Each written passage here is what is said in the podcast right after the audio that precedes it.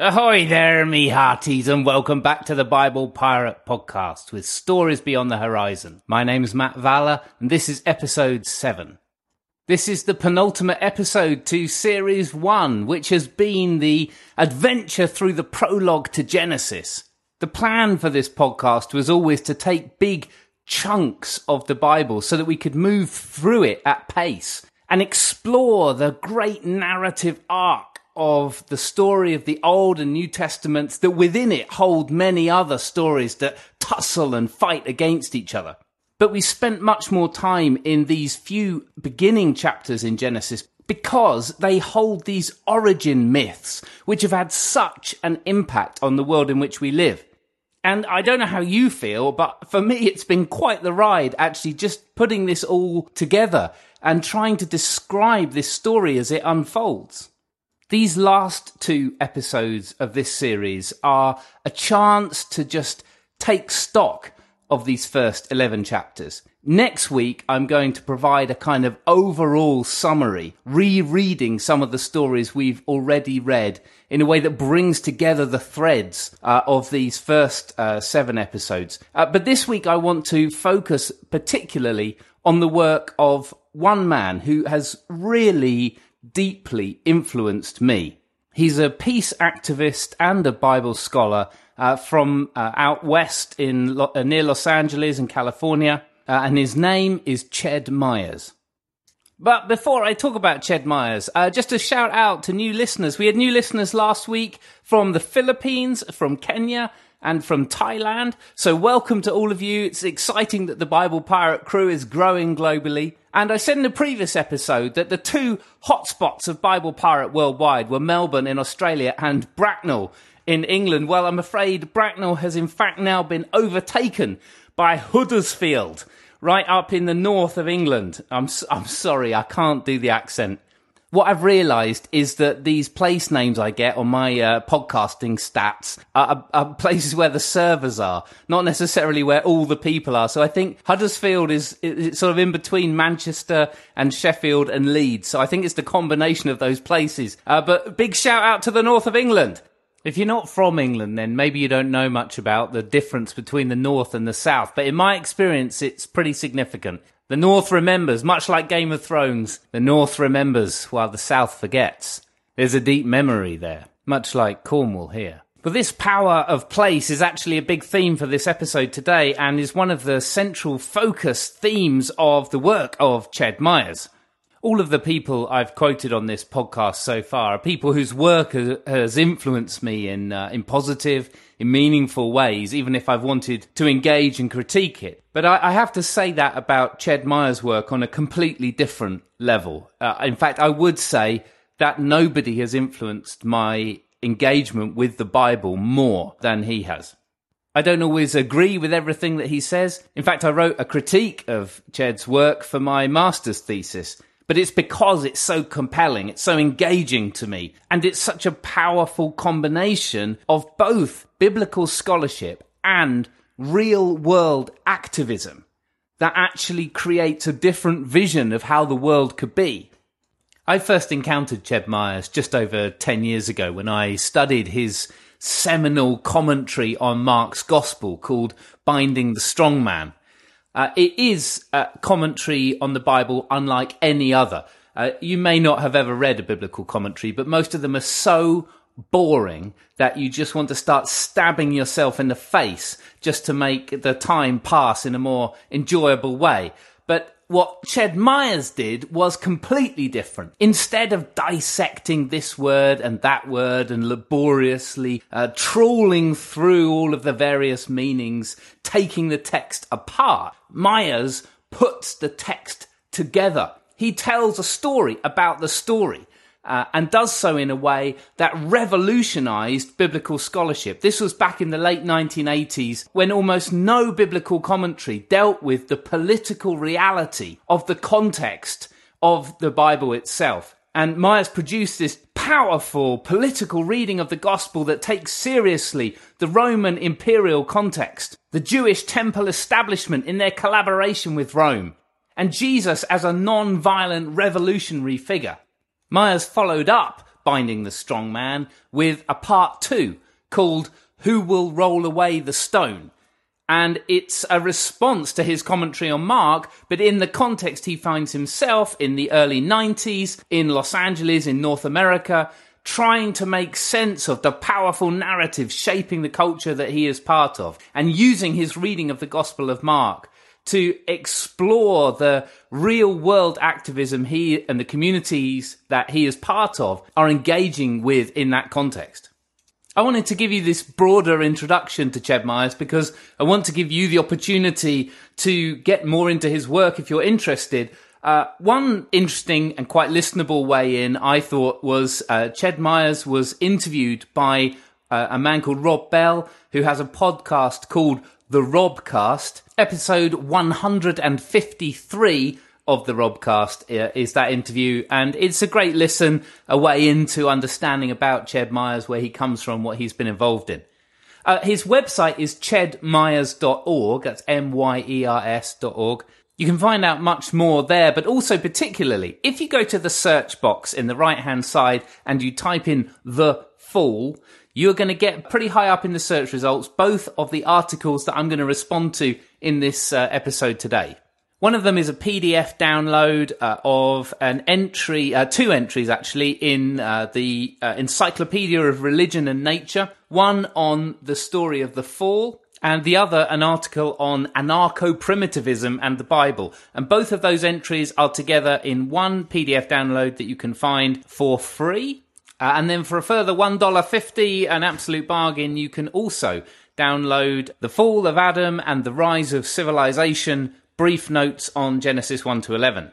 And that article on Genesis 1 to 11 takes those two encyclopedia entries, uh, which are incredibly readable, uh, and expands them into a much fuller account of that uh, prologue to Genesis. Now, for years and years, if someone asked me, what is your favourite TV series? I had a very clear answer. Number one, was The West Wing, and then a close second was a documentary series from the 1970s called The Ascent of Man, presented by this kind of polymath nuclear physicist uh, called Jacob Bronowski, or Bruno to his friends. But what's happened over the last five or so years is that my uh, confidence in both of these series has started to be eroded. Now, I'll probably uh, have to talk about my crisis of faith in the West Wing uh, in another episode. But let's talk about my crisis of faith in the ascent of man. And it's relevant because Ched Myers opens his account of uh, anarcho primitivism as a mythology that he finds deep parallels with the early Genesis account and contrasts it with Bronowski's Ascent of Man. The Ascent of Man for Ched Myers is an exemplar of the Western mythology of progress that humankind has evolved from a very primitive form of social structure and through evolution, through the survival of the fittest, through human and cultural innovation in technology, in agriculture, in the sciences, through the arts, has formed itself into a society which is far in advance of those that have come before it. Despite troubles, trials, and tribulations, humanity is better off as a result of this progress than worse off.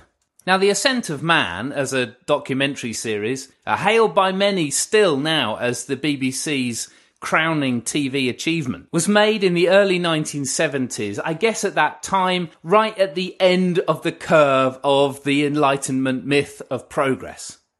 And what Myers cites as the basis for anarcho primitivism is the anthropological work that has been done since then, or that has at least become mainstream since then, on early Homo sapiens. Contrary to Thomas Hobbes' famous claim that the lives of uncivilized humans were solitary, poor, nasty, brutish, and short, anarcho primitivist anthropology suggests that these much earlier societies have been found to be healthier, more leisurely, freer, more materially satisfied, less anxious, and demonstratively more ecologically sustainable than modern industrial ones. Those are Myers' words. while the ascent of man celebrates the advance of human civilization, anarcho primitivism sees civilization as the fall. Civilization itself is the problem. Now, Ched Myers' great contribution here is to read Genesis 1 to 11 from this anarcho primitivist perspective and to pull out in ways that I find very compelling an account of how this story narrates a fall away from a garden towards a civilization. And this is a story that has become profoundly relevant for our time. Now, if you're new to the idea of anarcho primitivism and the idea that civilization itself is the problem, that in fact what we want is an uncivilization or a return to some kind of primitivism, that idea can seem absolutely crazy, almost like a joke. But this is a very serious field of academic adventure across many disciplines who are taking seriously the violence, the exploitation and poverty, and the environmental unsustainability of our current system. The idea of a primitivism is not a return to some kind of uh, primordial hunter gatherer society. It is instead to imagine a future primitivism, which reclaims those ways of being in the world, those ways of organizing ourselves, which actually were much better for us and the earth.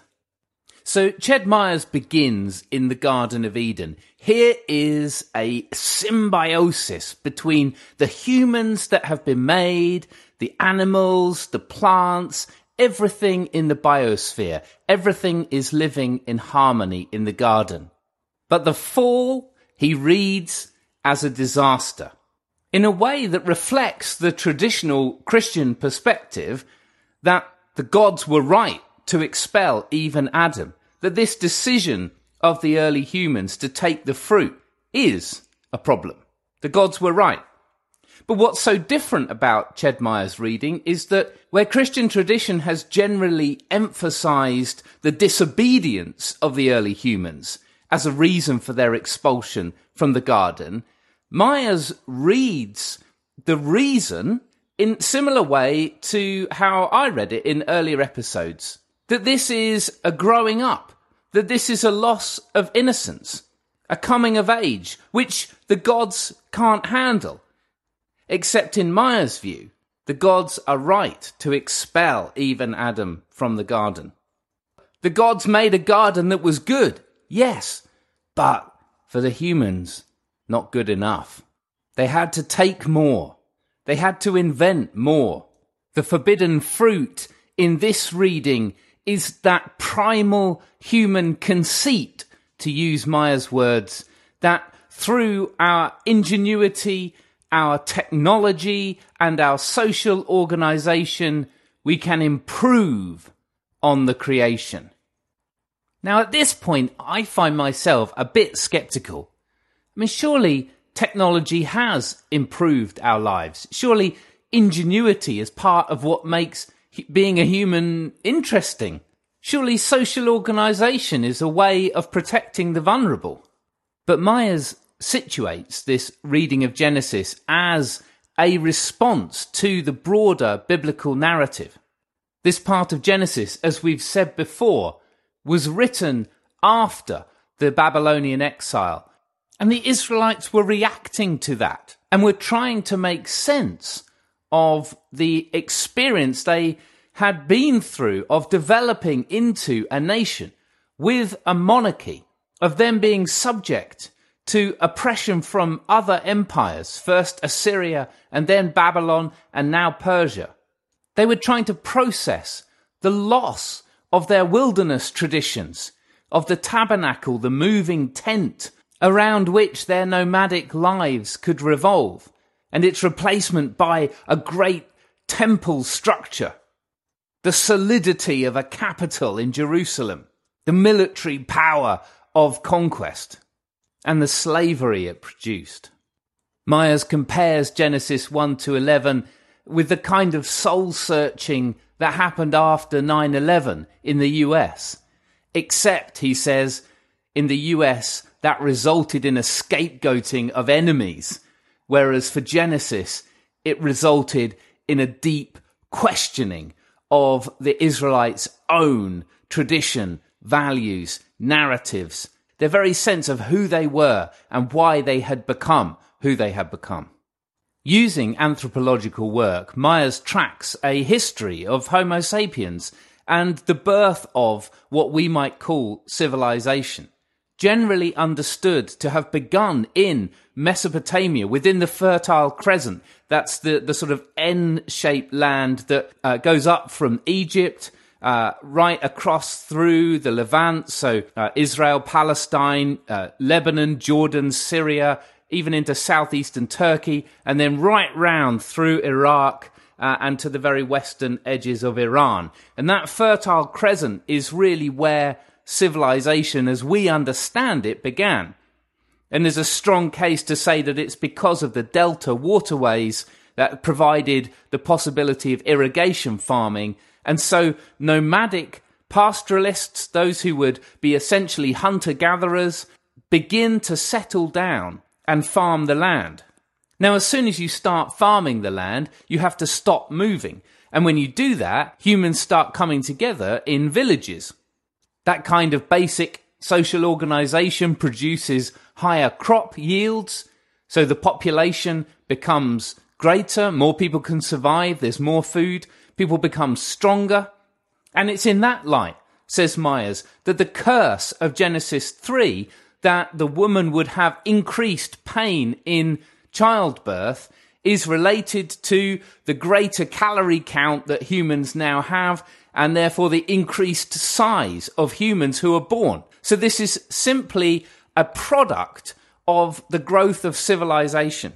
Now, the problem of humans settling down and farming villages and increasing crop yields and populations growing is that it's not that long before those villages become cities. And cities then need to defend their territory because their territory is vital to their survival. So you immediately have these military forces which push pastoralists to marginal land. And so this is then reflected, says Myers, in the story of Cain and Abel. Cain farms the land, and Abel is a nomadic pastoralist. Cain therefore symbolizes this colonizing, violent, settled civilization, while Abel symbolizes the more indigenous pastoralists who still practice a nomadic form of existence. Myers notes that it's Cain that builds the first city called Enoch, whose name means recreation or inauguration, symbolizing this new way of being in the world. And then Cain's great grandson Lamech who, uh, if you remember from episode four, uh, we translated that violence uh, in ways that were intended to parody Donald Trump. This idea that vengeance comes back from the small man. But this vengeance is built in to this structure of civilization. It is Cain who settles down to farm, builds a city, and then within a few generations, violence is embedded in his descendants and their civilized practice.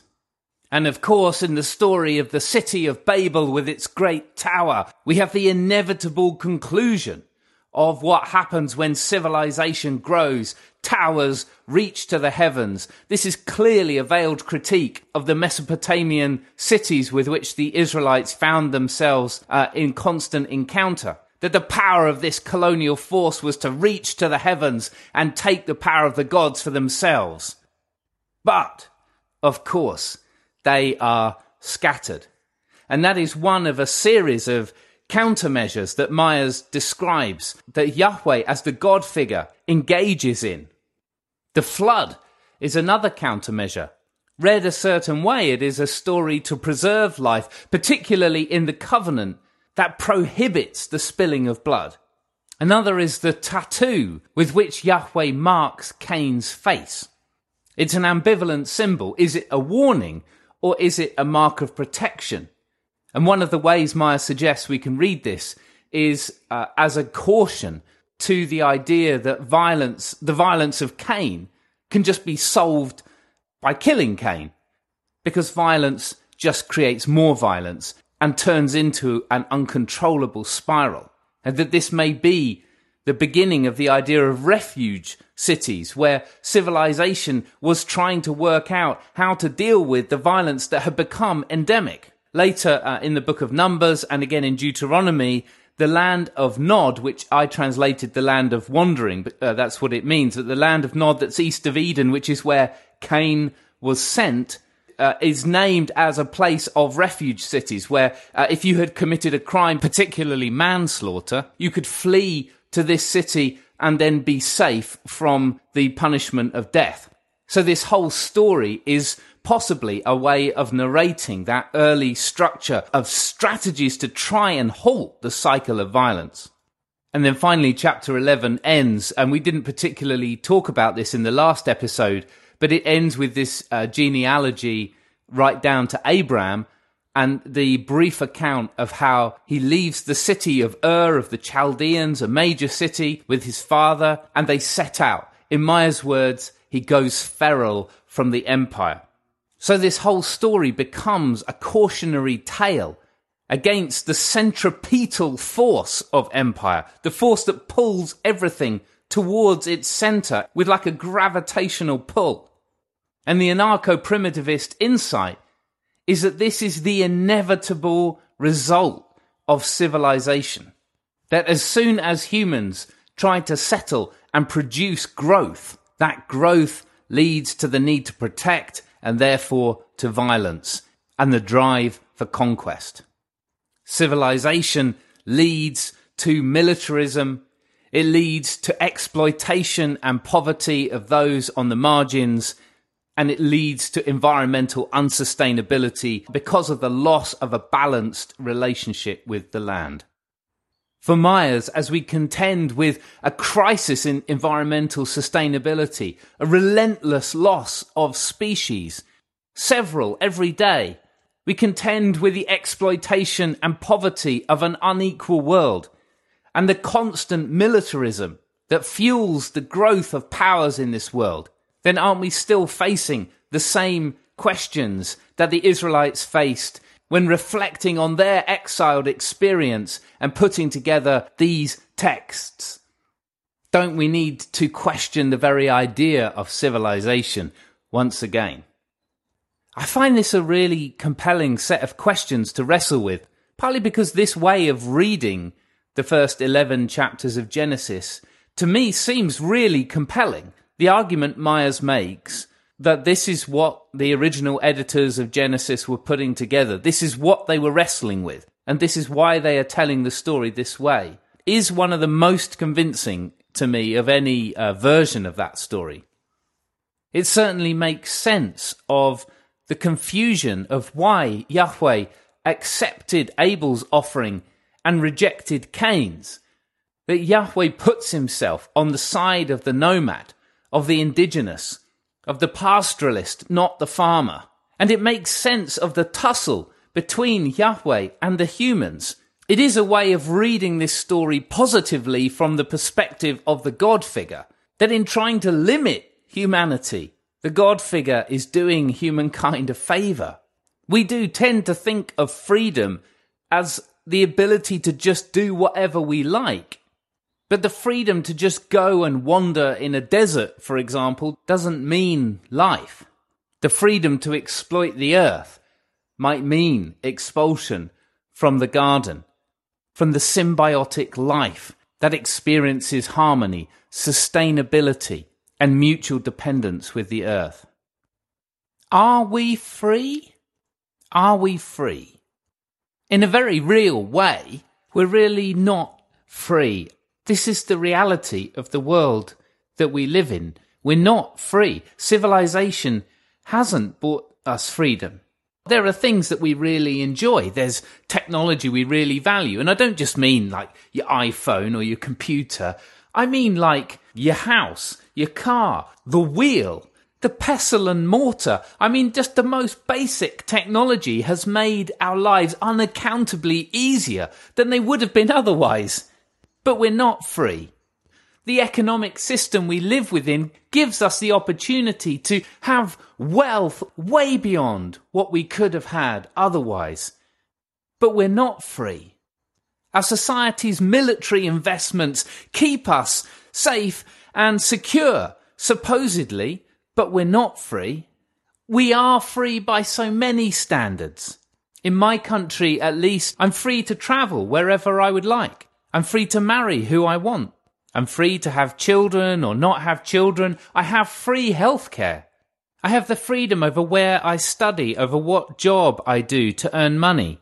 But I'm always watched, always dependent, always at the mercy of the powerful.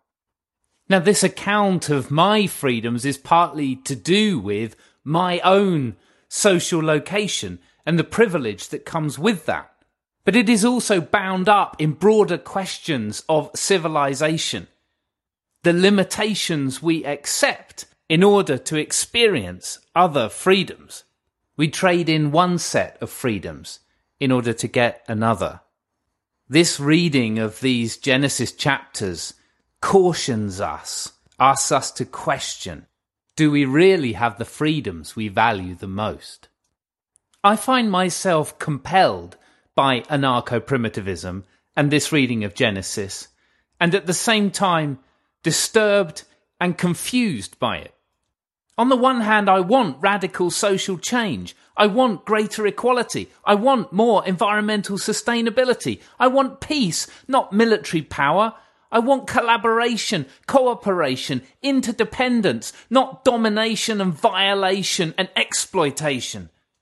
But I don't know that I really trust the idea that abandoning human ingenuity or technology or social organization would somehow return us to some primordial utopia. But I don't think Myers would say so either.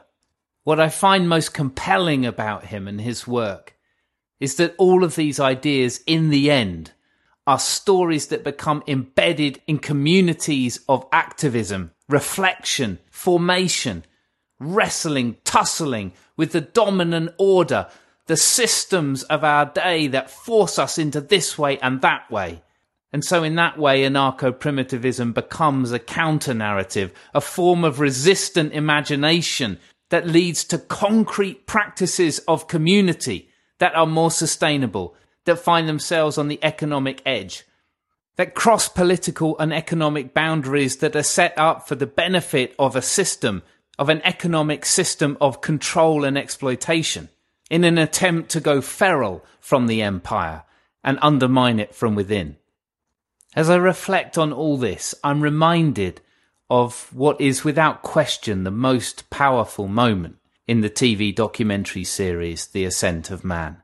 This mythology of Western progress to which Myers' anarcho primitivism is opposed.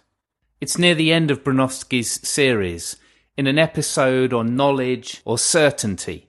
And he's dealt with Heisenberg's uncertainty principle, but he visits Auschwitz.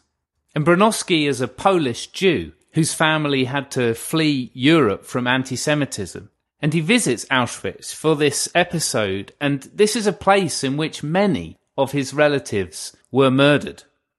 And in Auschwitz, there's a pond where the ashes of the burned bodies are deposited and Bronowski kneels down for the final scene of the episode by that pond. And I've heard him talk about this in a subsequent interview. This was a one take moment, his one chance to respond. He didn't know what he was going to say after this harrowing experience and a personal experience from his own family. And there he is as a great scientist, a celebrated scientist. And the words he finds to say is a quote from Oliver Cromwell. I beseech you in the bowels of Christ, think it possible that you may be mistaken. And kneeling by that lake of death, he looks up into the camera and says, This is what men do when they aspire to the knowledge of gods. Whether we celebrate technology or despise it, whether we long for better central social organization as a principle of justice or want devolution and dispersal, whether we believe ingenuity saves us or kills us. For me, I want to think it possible that we are mistaken. And that in the uncertainty and complexity which now characterizes our scientific disciplines. And that in response to the simple certainty, the powers that want to dominate the world both this way and that way, that a complex uncertainty the uncertainty of these first 11 chapters of Genesis, where I don't know is God good or bad? Are these new humans creative innovators or destructive colonizers? Where the ethics of garden and offering and flood and tower are confused. That in this uncertainty, there is the potential for healing our broken relationship with the earth. Well, that's all we've got time for this week on Bible Pirate, but we'll see you next time for more stories beyond the horizon.